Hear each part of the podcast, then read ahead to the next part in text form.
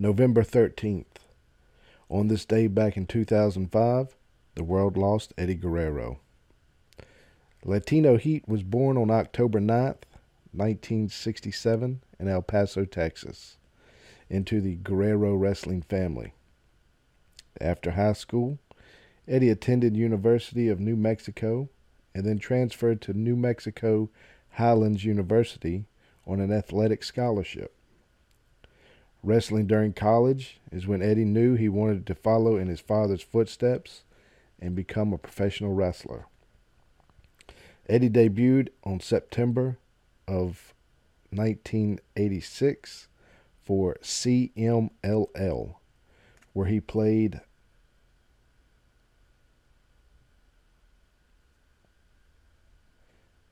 Mascara Magica. However, when Eddie left in 1992 for AAA, he also had to leave the name because CMLL owned the name. Eddie would go from AAA to New Japan Pro Wrestling to ECW before he landed in WCW in 1989. Back then, you were used as they needed someone. So Eddie came in working off and on with Terry Funk as WCW were starting to showcase their lucha libre wrestlers. Eddie got his spotlight along with Konnan, Dean Malenko, Rey Mysterio Jr., Chris Jericho, and many more. New Year's Day, 1999, Eddie was involved in a car wreck.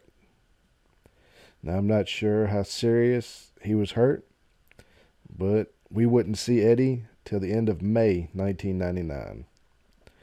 Eddie would go on to hold their Cruiserweight Championship twice, United States Championship, and some tournaments and cups before January 2000.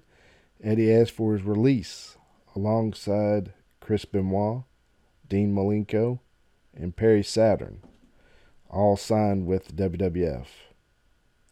All four men would show up on January 31st as the Radicals.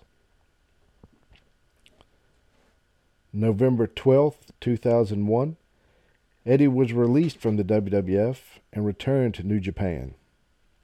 April 1st, 2002, would see Eddie return to the WWF, attacking Rob Van Dam, winning his second Intercontinental Championship title reign.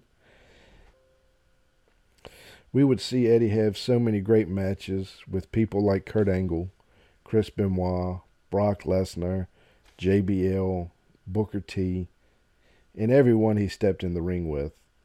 So many entertaining matches as well.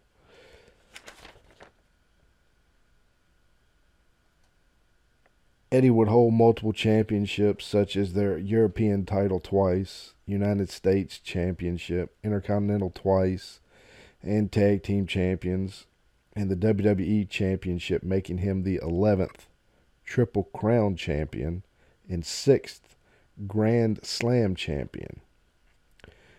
But on November 13th, 2005, at the age of 38, Eddie Guerrero was found unconscious by Chavo Guerrero in his hotel bathroom in Minneapolis, Minnesota.